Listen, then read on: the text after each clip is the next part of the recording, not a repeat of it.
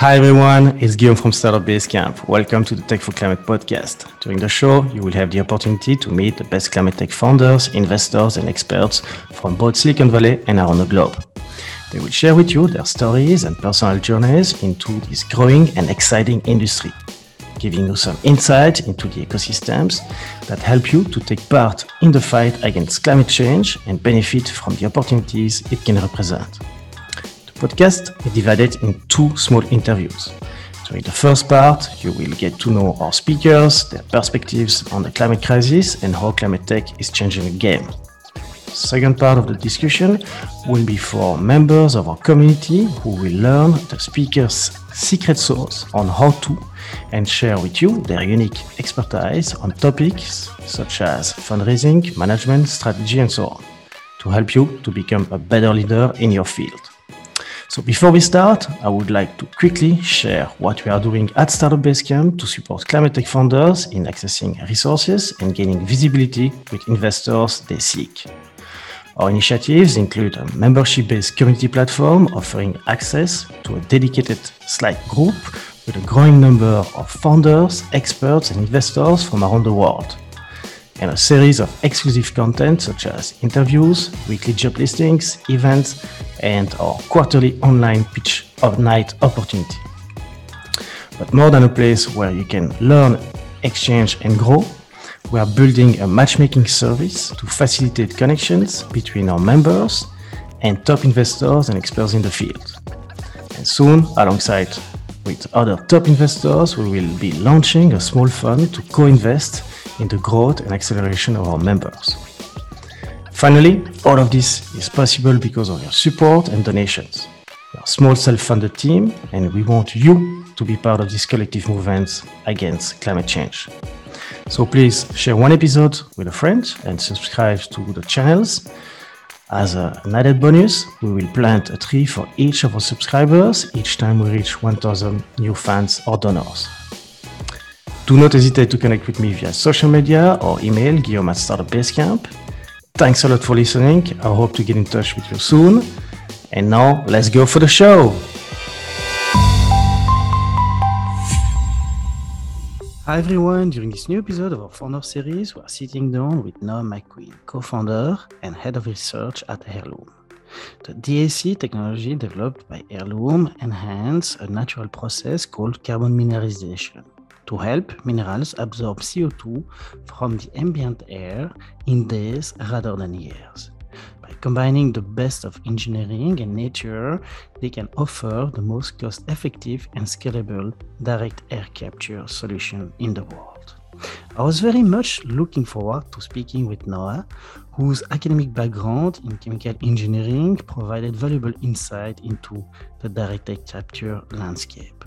Noah has long been an activist and is primarily motivated by advocacy through a social justice lens, beginning with working for several years with LGBTQ+ students in STEM. During their PhD studies, Noah concentrated on DSE technology, but realized the huge gap between the science on an academic level and the need to commercialize these technologies. A realization that coincided with meeting their co-founder and starting Heirloom. In this episode, Noah helped us visualize Heirloom's direct air capture process, what minerals they use, and how they plan to scale their technology to reach 1 billion tons of CO2 capture by 2035. Not only that, but Noah explains the regulatory landscape and how we need to create a sustainable global carbon market so that we grow compliance markets to match voluntary markets. Above all, Noah provides a detailed explanation not only of how to implement direct air capture, but also why it is critical for climate equity and justice. During the second part of the talk, Noah offers a few tips for fundraising specific for non-software companies and how they have successfully onboarded big names like Stripe or Wise. Noah also explains how they manage a work-life balance as co-founder and what they read and how to take time off. Noah, welcome to the show. Hi Noah, welcome to the Tech for Climate podcast. I'm super happy to have you here with us today, and it's a special time for us. It's the episode number 50 that we are recording tonight, so quite special. And so what the best way to celebrate it by having an exciting companies like yours to the show. And besides that, I believe it's going to be a great opportunity to hear your story and learn more about what you are up to with Heirloom. So welcome to the show. Awesome. Thanks for having me. It's great to be here. So before we start, is the tradition now, can you give us a 30-second introduction about Heirloom? Absolutely. So Heirloom is a direct air capture company that uses earth-abundant, naturally occurring minerals to remove CO2 from the atmosphere and store it in a permanent manner. So let's start from the top. Can you tell us a bit more about your personal story and background? I mean, what are you passionate about? What do you love to do besides building Heirloom? I mean, what makes you feel inspired or like your best self? As I always ask, who is Noah? Oh, that's a great question. Well, I guess to start, I use they, them, or he, him pronouns. And my background is chemical engineering. I actually chose chemical engineering as I've always been motivated to use my knowledge in a way that would positively impact society. And it felt like a way to apply my love of math and science in a way for an impact that's bigger than just myself. There's a lot of things that inspire me, from the pioneering work happening right now in the climate tech industry to the youth and the fact that they're going to take on and have a lot of responsibility for cleaning up the mess that has been made. But I think one of my biggest initial motivations stems from advocacy through a social justice lens. I spent several years working on advocacy specifically for LGBTQ+ students, both in my hometown and in STEM specifically. So combating the climate crisis for me is deeply motivating, as it highlights a discrepancy in our society as it disproportionately affects the world's poorest and most vulnerable populations. I guess maybe taking it a little bit outside of work, I really love immersing myself in nature as a reminder of what we're fighting to preserve. I'm very much a frequent hiker, and I generally love spending time outdoors. So where do you go? You're based in the Bay Area, so I go in the Marine Headlands, or you go a bit further to the Lake Tahoe maybe, or to the Yosemite? Yeah, I try to stay local. Twin Peaks is a favorite, but I love getting a little bit outside the Bay, trying to explore Tahoe and related areas. I just moved to the Bay in January, so I have my fair share of places to go. So tell us a bit more about your different work, research, and life experiences prior to the launch of Heirloom. I mean, what did you learn along that way? Because, I mean, as I was mentioning before the interview, some of the guests have like 10, 15, sometimes 20 years experience, and not that many, are jumping out of college and starting such a, impactful and great company as you guys are doing. So, I mean, what did you learn around that journey that you believe in a way gave you an edge to start Heirloom? Yeah, it's a really great question, because I am in an incredibly unique position in a lot of ways. So a lot of my academic experience has actually provided me with the tools to work specifically on direct air capture. My first design project as an undergraduate student in chemical engineering was actually on carbon capture from a power plant. So that was a first exposure to designing these types of systems, what's available. You have MEA as a solvent for post-combustion CO2 capture from these power plants. And then shortly after, I actually had the privilege of taking a course with and then working for Professor Jennifer Wilcox, who is currently on leave from the University of Pennsylvania for the Biden administration. So I worked with Professor Wilcox for about 5 years total, and my projects ranged everywhere from point source capture of CO2 using different minerals and different extraction techniques for those minerals to techno-economic and life cycle analyses for different types of direct air capture processes. So I really was given all of the tools to enter this field in the last 6 years of my career, and I'm incredibly privileged for that scenario. And Professor Wilcox specifically says that she's creating the human capital to drive, the next generation of technologies to combat the climate crisis. And I hope that I'm a good example of that. And throughout my time in research, there was really this emphasis on policy levers needed to enable scaling carbon capture and carbon removal to meet the needs of the climate crisis. So we started to talk about this huge gap between the science and understanding at an academic level and the need to scale and commercialize these systems for, massive gigaton scale carbon removal by mid-century, which is pretty crucial for the climate crisis. So I yeah, I guess that's a lot of the experience that set me up to be successful, as well as in the later part of my PhD, I actually was working on a project to develop a low-cost direct air capture process that used earth-abundant minerals to remove CO2 from the atmosphere. And it was around this time I met Shashank, who was on his own personal journey to find, develop, and commercialize a carbon removal technology. So very serendipitous and an incredibly privileged situation.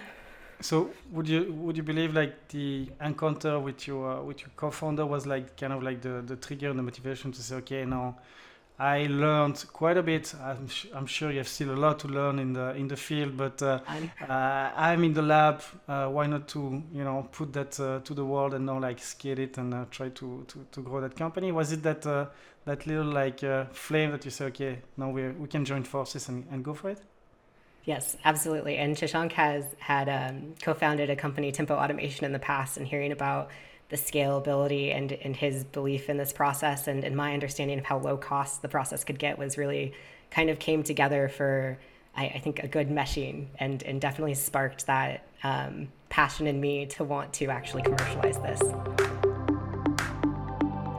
So, and thank you for covering your, the part of that initial journey. So in all of this, like, what has been your driver to jump into the climate tech industry? I mean, any specific aha moments that you can recall or you would define as such that really was like, okay, in fact, I'm not taking a traditional road of, the scientific road or like maybe going into business or whatever, like it's really what I want to do.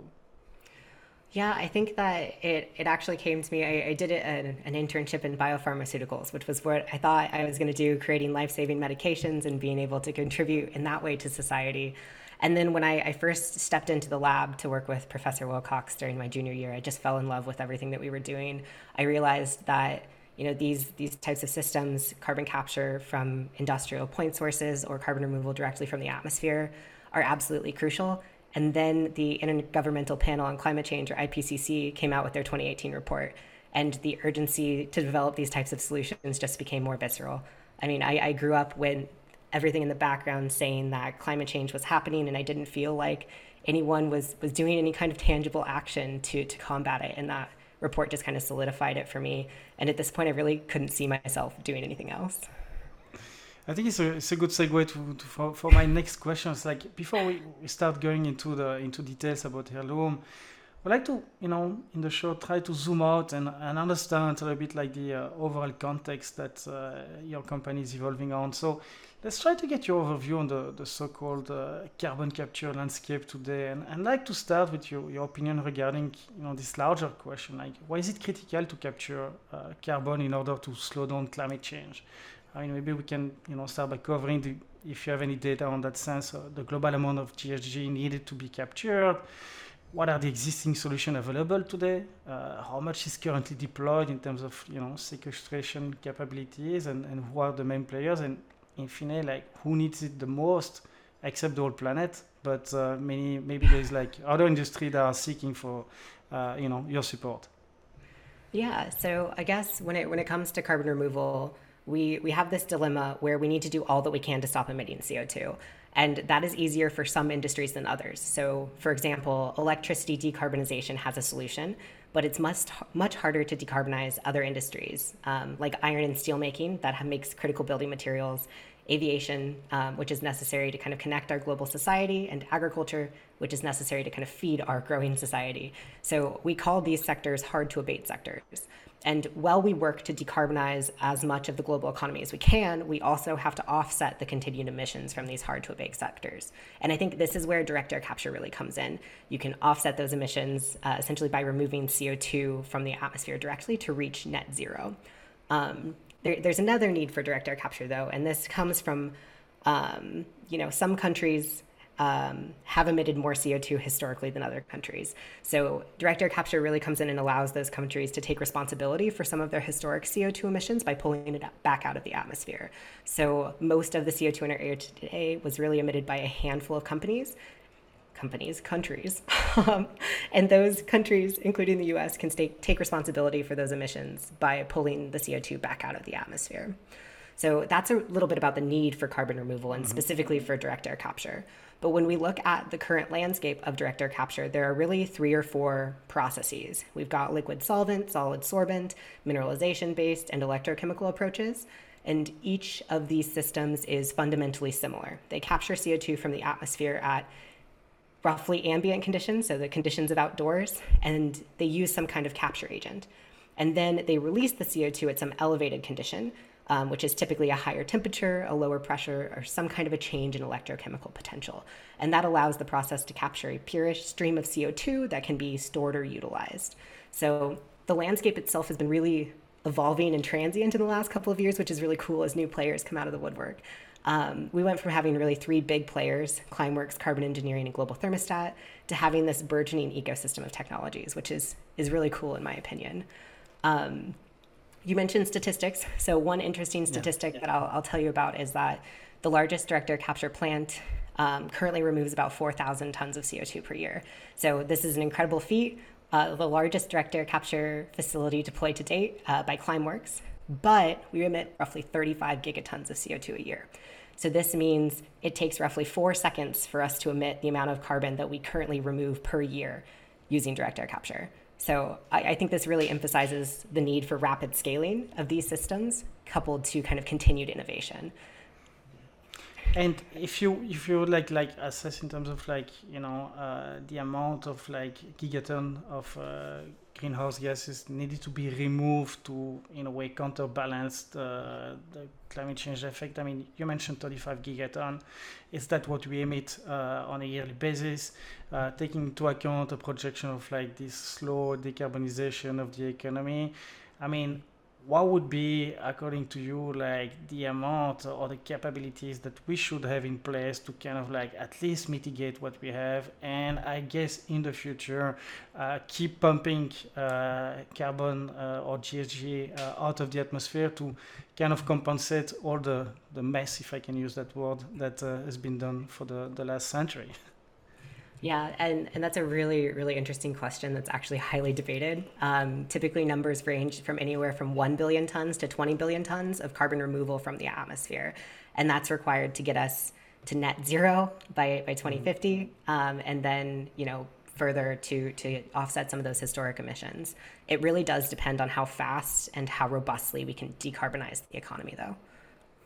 So I think this is a good segue for my my next question. I mean, what are the challenges and opportunities that you see in the market to accelerate, GHG sequestration capabilities deployment? I mean, what is blocking or slowing it down right now? Is it because of a need for new regulation to really push, the market up and in a way decrease the green premium? And I don't even know if green premium is applicable to for this kind of technology. But or maybe the technology, as you mentioned, Climeworks is doing 5,000 tons a year, which is way too a little drop of water in the ocean, if I can use that image. So maybe it's the lack of capital to fund those projects, or it's because economically speaking it's not viable and the cost per ton is still way too expensive compared to the carbon market price, I would say. Yeah, I think you touched on quite a few things there, and I'll highlight a couple of them. But the first one with respect to regulation is that how do we create and sustain a global carbon market is a huge, huge question. And currently, the landscape for carbon removals is dominated by a handful of voluntary carbon credit procurement companies, or companies procuring carbon credits. So those are the Stripes, the Shopifys, the Microsofts. And this investment is crucial and valuable to pushing direct air capture down the cost curve. But at some point, it will be important for compliance markets to meet those voluntary markets. And that's really where you get this rapid scaling that can push the technology to gigaton scale carbon removal. In addition to kind of regulation and creating robust markets for carbon removal credits, we also need investments in infrastructure for direct air capture. So an example of this is the Department of Energy in the US has their Direct Air Capture Hubs initiative, which is a huge investment in helping scale direct air capture. This is the geologic storage, and that includes permitting, accessibility, monitoring, verification, which is crucial for the CO2 produced from direct air capture. This includes continuously available clean, renewable energy, which is crucial for the life cycle of direct air capture to net remove CO2 from the atmosphere. It includes access to utilities, and setting up that infrastructure and enabling direct air capture technologies to plug in is very helpful, because it's all of the contingencies and the other systems that direct air capture needs to be successful that we really need infrastructure invested in. And then additionally, financing for deployments. Direct air capture, it does require significant capital investment. So grants or low interest or free loans from the government to finance deployments is kind of another critical policy lever that can be pursued to help push direct air capture to scale. Maybe pushing on the green premium, maybe in the long run, governments also procure carbon removal credits to help offset current and historic emissions. But that may be later down the line than what we need right now to help push carbon removal to scale.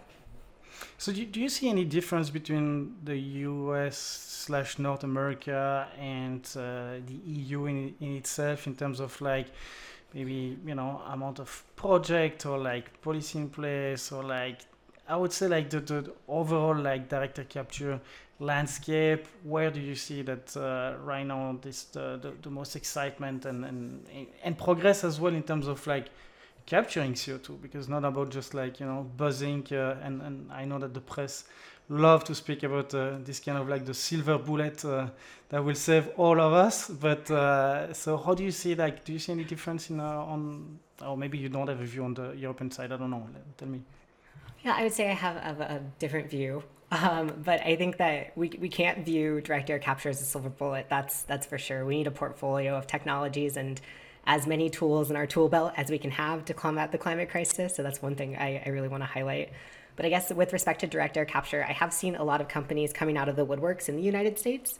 I know the US has a couple of different incentives, including tax credit 45Q, which it really isn't of the right scale. It caps, or the minimum threshold is about 100,000 tons of removal, which is, as I mentioned, much, much higher than current capacities for direct air capture. So that's a potential market. But then on top of that, you have California's low carbon fuel standard. And that enables direct air capture to kind of plug into that market when it's available. So those are the two US-based incentives. And then I know that the EU has the emissions trading scheme, which is actually starting to facilitate more industrial decarbonization. And I'm not yet sure how exactly that translates to direct air capture. So I do see burgeoning carbon capture, carbon removal ecosystems in both countries, with a bit more focus on direct air capture in the United States. So to close this section, I'd like to get a little bit your opinion on the, I mean, and you already touched up on, excuse me about that one, on the carbon market. And you mentioned the voluntary carbon market, and hopefully we'll move towards like something more regulated and enforced in a way. But what is your opinion regarding this, you know, risk of like greenwashing, like, you know, big emitters trying to use, you know, carbon capture or like carbon credits, you know, by, you know, natural process like replanting and stuff like that. And just to, in a way, slow down the process of decarbonizing their infrastructure and their assets. Do you really see like there is this, is there a risk there, or is it really something that necessary should be anyway put in place to accelerate the change, and we have no other way to do it right now? Yeah, I think greenwashing is a huge risk. Going back to the tax credit 45Q that I mentioned, most of that credit has gone to oil and gas companies that are doing a process called enhanced oil recovery, where they actually inject CO2 underground to recover more oil from the earth that would otherwise be unrecoverable. So in that process, they're able to claim this tax credit 45Q, but they're producing more oil, and the life cycle or net CO2 emissions of that is very iffy. So I think that greenwashing is a big concern for me. And that actually comes back to how do we certify quality of some of these offsets and removal credits? And I guess if I'm able to go on a bit of a tangent, I think there's a lot of aspects of high quality removal that we can play into a certification system. So the first one is that it's additional, meaning that the intervention actually causes climate benefit. So this is above and beyond what would have happened otherwise. Similar, if you have a forest on your land, you can't suddenly claim offsets for that forest. But if you plant a series of trees on your land, you could claim offsets for those trees that were planted in addition to the forest that existed. It has to be scalable, meaning that you can get to gigaton scale or orders approaching gigaton scale without barriers. has to be durable, meaning that the CO2 is removed from the atmosphere in a safe and stable manner. It has to be monitorable and verifiable, meaning that you can measure the exact quantity removed and the duration that the CO2 is kept away from the atmosphere. And most importantly, to a lot of these systems, it needs to be net negative, meaning that after all of the CO2 emissions from the process are accounted for, more CO2 is removed by the process than was emitted from the system. So if we start to develop frameworks around understanding the quality of removal, or whether these offsets and credits are durable, whether they're net negative, we can really start to put together a picture of what is greenwashing and what is the viable carbon removal technology with positive climate benefit. So, and thanks for sharing that. So according to you, like, the best way to fight greenwashing, at least on the larger corporate level, would be putting together this regulation and framework and ensuring the quality of the offset. Do you see any other ways where we could fight maybe this greenwashing, or at least not be not be a sheep and just listen to them and buy their green website that they all propose to us right now, or green product? Yeah, I mean, I part of it is doing your own personal research too. So before buying a product or a greenwashed product, I guess, being able to see what's going into that, where are they actually offsetting this from, how is it deemed more green than the alternative? And I think that amount of diligence allows the individual to see, okay, well, how much thought and intention was put into this, as opposed to how much is this more of a marketing ploy to get people who are more environmentally conscious to purchase these products. Mm-hmm. Okay, thank you so much for sharing this all context and sharing all of your very valuable insights. So let's go deeper into Heirloom. I mean, you already uncovered a bit the story, but if you can tell us a little bit more about the genesis of it with your co-founder in itself, which is the gap that you identify at first and that led to the current version of it, and in a way why did Heirloom had to exist. And after that we'll go into the on the product side to understand really the product in itself or how it works. Yeah, absolutely. So we talked a bit about this high quality carbon removal, which was actually a really good segue. The initial gap that was identified is that we need a low cost, high quality carbon removal approach to, and specifically the way in which we identified that was that direct air capture fits a lot of these buckets. It's additional, it's scalable, it's durable, you can monitor and verify the CO2 injected, and it's net negative, project specific. But it's not a low-cost system. So primarily, this is on account of really high energy requirements associated with direct air capture and custom expensive materials that capture CO2 from the air. So the initial gap that we identified was, we've got this direct air capture process that could be really impactful for climate, but it's much too expensive. And what was noted, and the initial idea was from Peter Kelman at Columbia University, is that what if we take these inexpensive minerals and we just lay them out? We lay them out passively exposed to the atmosphere, and we get rid of all these expensive capture chemicals and the front-end energy with fans to push air through these complex geometries in order to facilitate air to material contact. And we just said, we're going to leave it there until it uptakes CO2 sufficiently, we'll recollect it, and we'll regenerate those minerals. And this was really a merging of direct air capture and carbon mineralization. So we could use low-cost capture materials in order to do direct air capture. And this would enable us to achieve a low-cost, high-quality carbon removal system that fits that market need that we weren't seeing at the time. So I think it's definitely we want to know more about the product and how things work. So if you could walk us through the process for non-scientists, as I mentioned, to make sure that the large audience of investors and founders that are not technical and not scientists can understand. So how does it work? I mean, which type of minerals that you guys are using? Where are they available? How do you extract them? I have a ton of questions here. I mean, do they need specific transformation after that? I mean, what is the ratio that you need to compare to capturing a ton of CO2? And I've if you can help us to visualize a bit the process and walk us through, we want to understand your secret sauce. Yeah, absolutely. And I will say the foundation is keep it simple. So yeah. Our process, as I mentioned, uses naturally occurring earth abundant minerals, which is calcium carbonate or limestone. And this material, we send it into an electric high temperature reactor. So inside this reactor, calcium carbonate releases a CO2 that's kind of caught up in its structure, and that produces a pure stream of CO2. We can capture that and sequester it underground. And then we result a calcium oxide, or CaO. And that oxide is super thirsty for CO2 at atmospheric conditions. It had a CO2 when it was stable. Now it's released that CO2 and it's unstable without a bound CO2. So this calcium oxide can be laid out on trays, and those trays put into racks. And you can think of these like giant baker's racks that are just outside exposed to air. And when we lay out this material, it naturally uptakes CO2 from the atmosphere and forms calcium carbonate. So that's our starting material. We like that.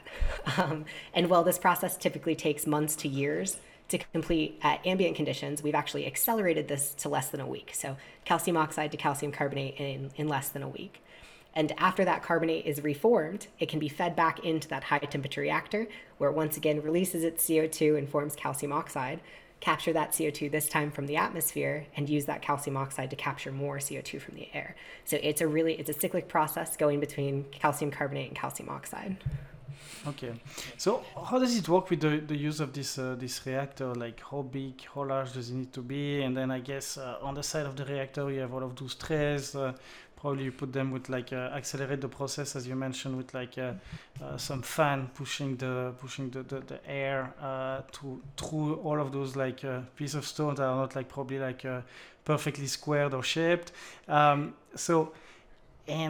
my question is how much mineral do you need to capture a ton of CO2? How efficient is that?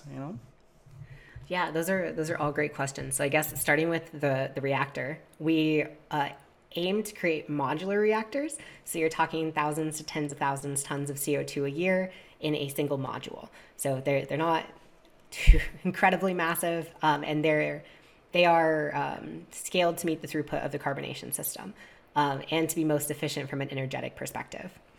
When it comes to how we actually accelerate the carbonation, that is indeed our secret sauce.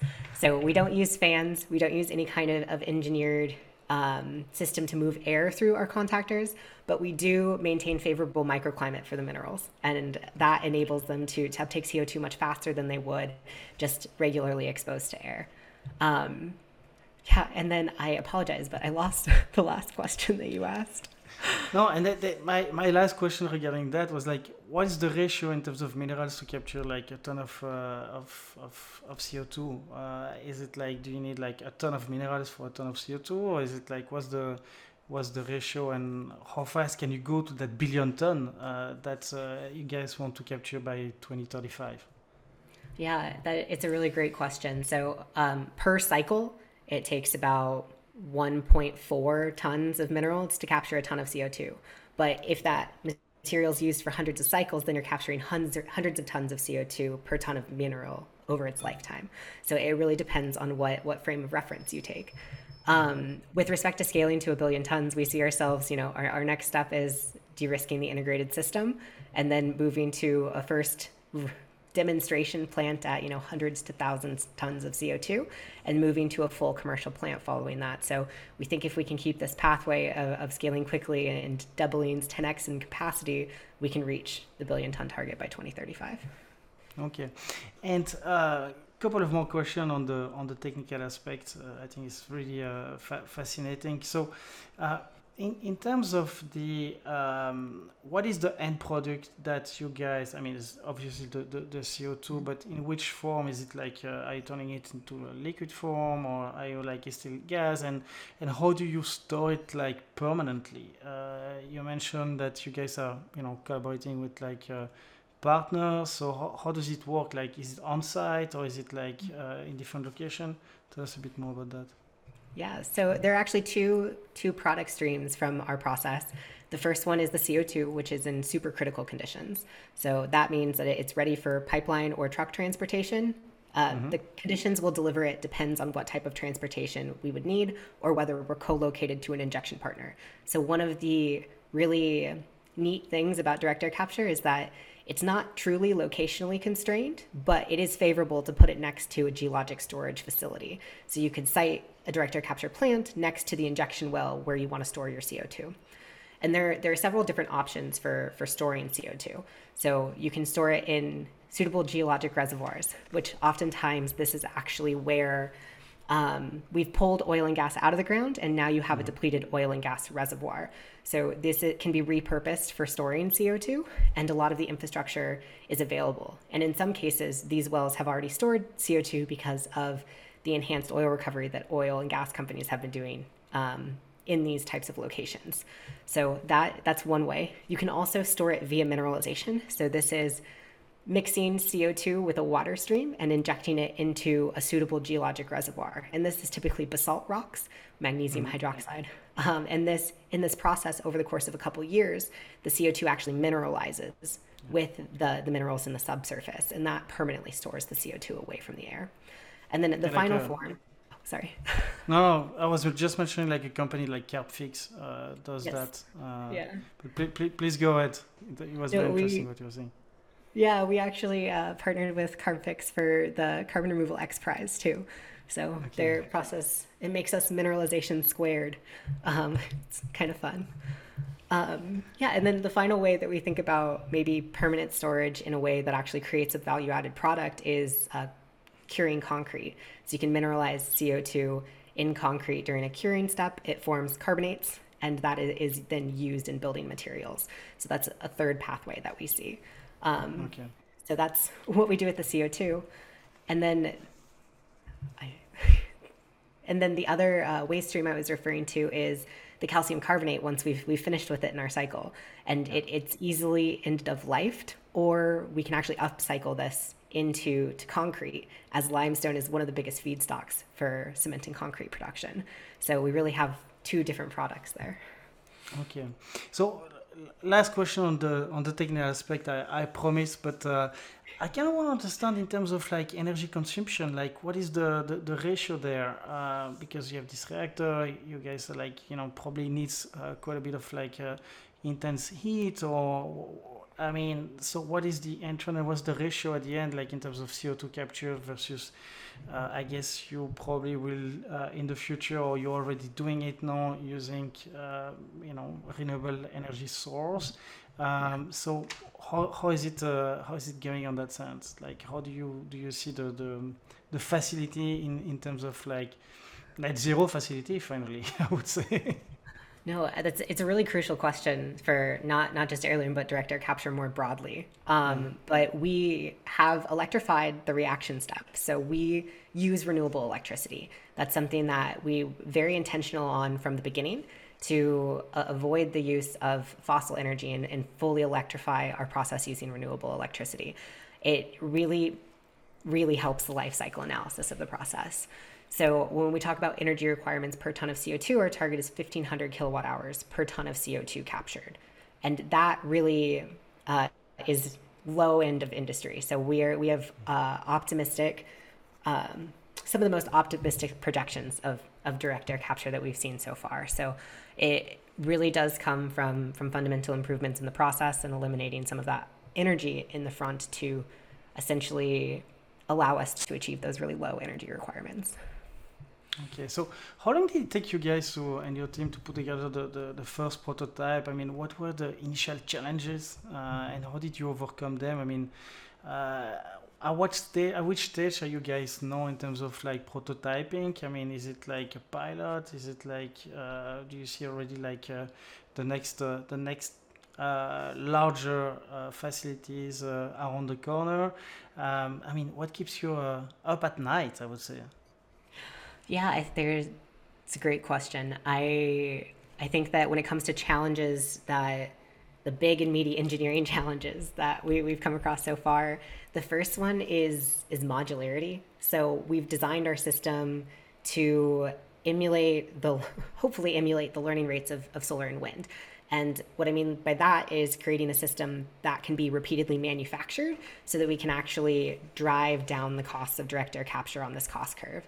So modularity can refer to a lot of things, but in that case, it's the system being partitioned into smaller and smaller units that enable us to iterate very quickly. So designing for modularity and designing modularity into what is traditionally thought of as these massive systems to remove CO2 from the atmosphere is one of the key challenges that we've run into and been able to overcome to an extent in our current development. And we have several different prototype carbonation systems that are uptaking CO2 from the atmosphere. In addition to the modularity, another key technical challenge is maintaining the high CO2 uptake rates in our materials. So we give our minerals superpowers that enable them to take up CO2 much faster. And that requires significant integration of geochemistry and carbonation with equipment design and industrial automation. And these components, bringing them together has really been challenging, and one thing that we've been able to overcome so far in our development. With the scale that we're currently operating at, we currently have several operational prototypes and are working towards our first commercial demonstration scale plant in early next year. So I would say we see that next milestone in the line of sight. And once we've done that, we're working towards our first commercial deployment of a scaled module system, ideally. Thank you. So what are the current and expected economics of Heirlooms? I mean, how much does it cost to deploy one of those units, and what is the expected cost, I would say, in the future when, thanks to this smart design and modularity and being able to produce at scale, I guess it will drastically.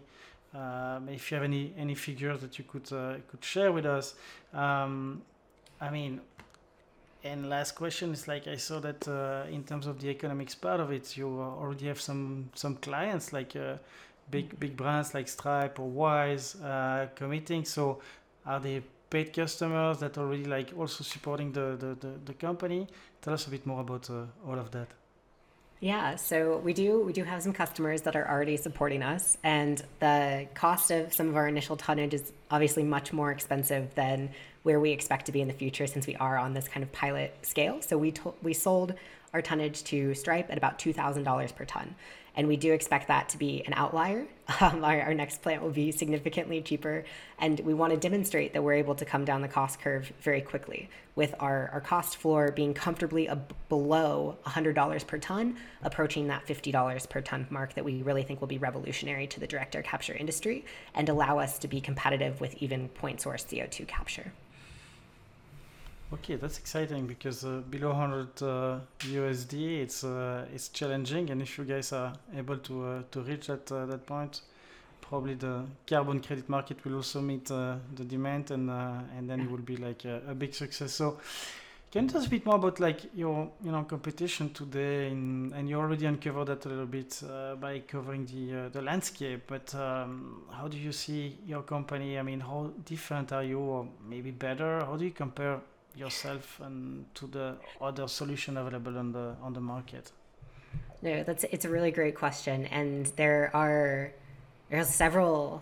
There are more direct air capture companies now than I think I know the names of. So it really is a burgeoning industry. But I think that Heirloom does three important things that kind of sets our technology apart from other direct air capture approaches and gives us that potential to achieve costs less than $100 per ton in a really scalable way.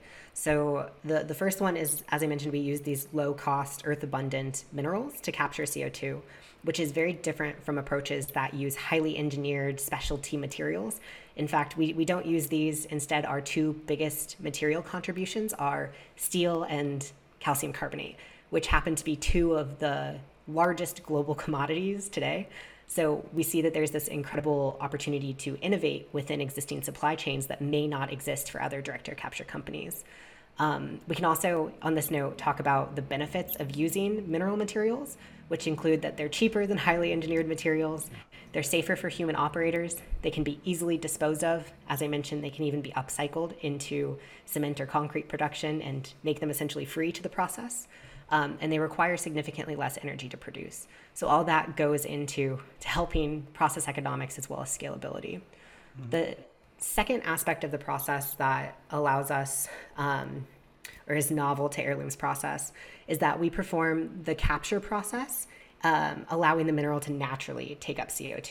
So this doesn't require any kind of forced airflow and minimizes the energy requirements associated with actually capturing the CO2. So while existing companies rely on that forced airflow, it can be capitally intensive and also add to their overall energy footprint. And then finally, as I talked about in our challenges, which is also a strength of the company, we're designing a modular approach that allows us to quickly iterate and repeatedly manufacture the same infrastructure. So this means we can really leverage mass manufacturing and the technology learning that comes along with repeated manufacturing and iteration to achieve that below $100, closer to $50 per ton cost. Mm-hmm.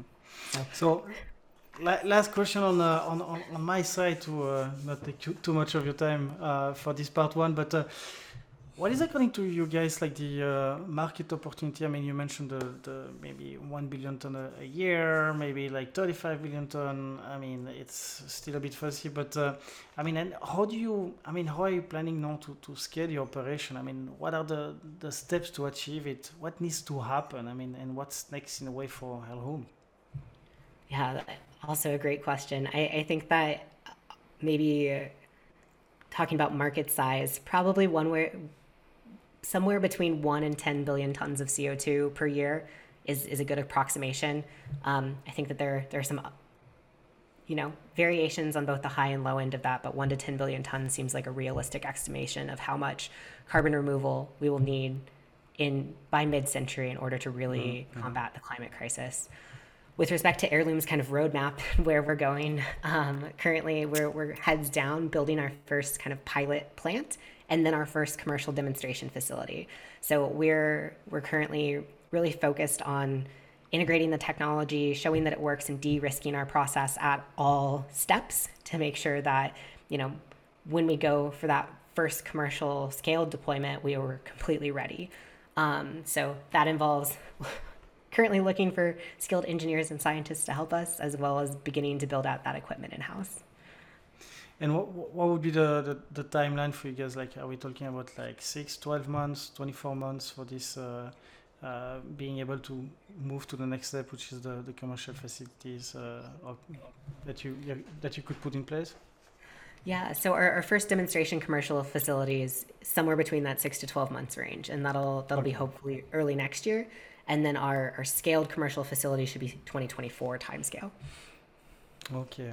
So what is your personal opinion on the climate crisis? I mean, what would be your words to the people who are afraid of all the terrible, news and already visible consequences like wildfire, flood, drought, of climate change? Are we doomed, as I always ask? What would you tell them? Yeah, one of our values at Heirloom is actually persistent optimism. And I think this really resonates with me because it's the understanding that climate crisis is a daunting problem that one individual alone will not solve and a global community cannot solve overnight. So instead, we kind of have to gradually and consistently chip away at the problem and continue to make that progress towards a solution. I don't think it'll be easy, but I am persistently optimistic that if we continue to work quickly, we can affect global and even systemic change that we need to combat climate change. So I personally don't think we're doomed. I don't think that doomism serves anyone positively, but I do urge those people that if you do feel doomed or stuck, find a way to apply yourself or your skills to be a part of that solution, whether it's, repurposing free time to work on climate or whether it's like shifting and finding a way for your technical skill set or your business acumen to be utilized for climate change. Like there really is a place for everyone in this field, and we really will need a massive shift in the workforce even to make this a reality. So how can the community of listeners, founders, investors, experts can help you today? I feel like that was the perfect setup. We are hiring. If you know any interested, if you or yourself or anyone who's interested in talented engineers and scientists, don't hesitate to reach out. We're hello@heirloomcarbon.com, or you can visit our website at www.heirloomcarbon.com. Always interested in those conversations and talking to people who are truly motivated by combating the climate crisis. Any question that I did not ask you that I should have for this first part of the interview? Not that I can think of. That was pretty covered it all, yeah. Fantastic. Thank you so much, Noah, for your time, your incredible insights in the industry, this amazing work that you are doing for everybody on Earth, I would say. So I'm so excited to see so many brilliant people like you putting so much effort to move the ball towards a better and cleaner world. So thank you so much for coming with us tonight. Yeah, thanks again for having me.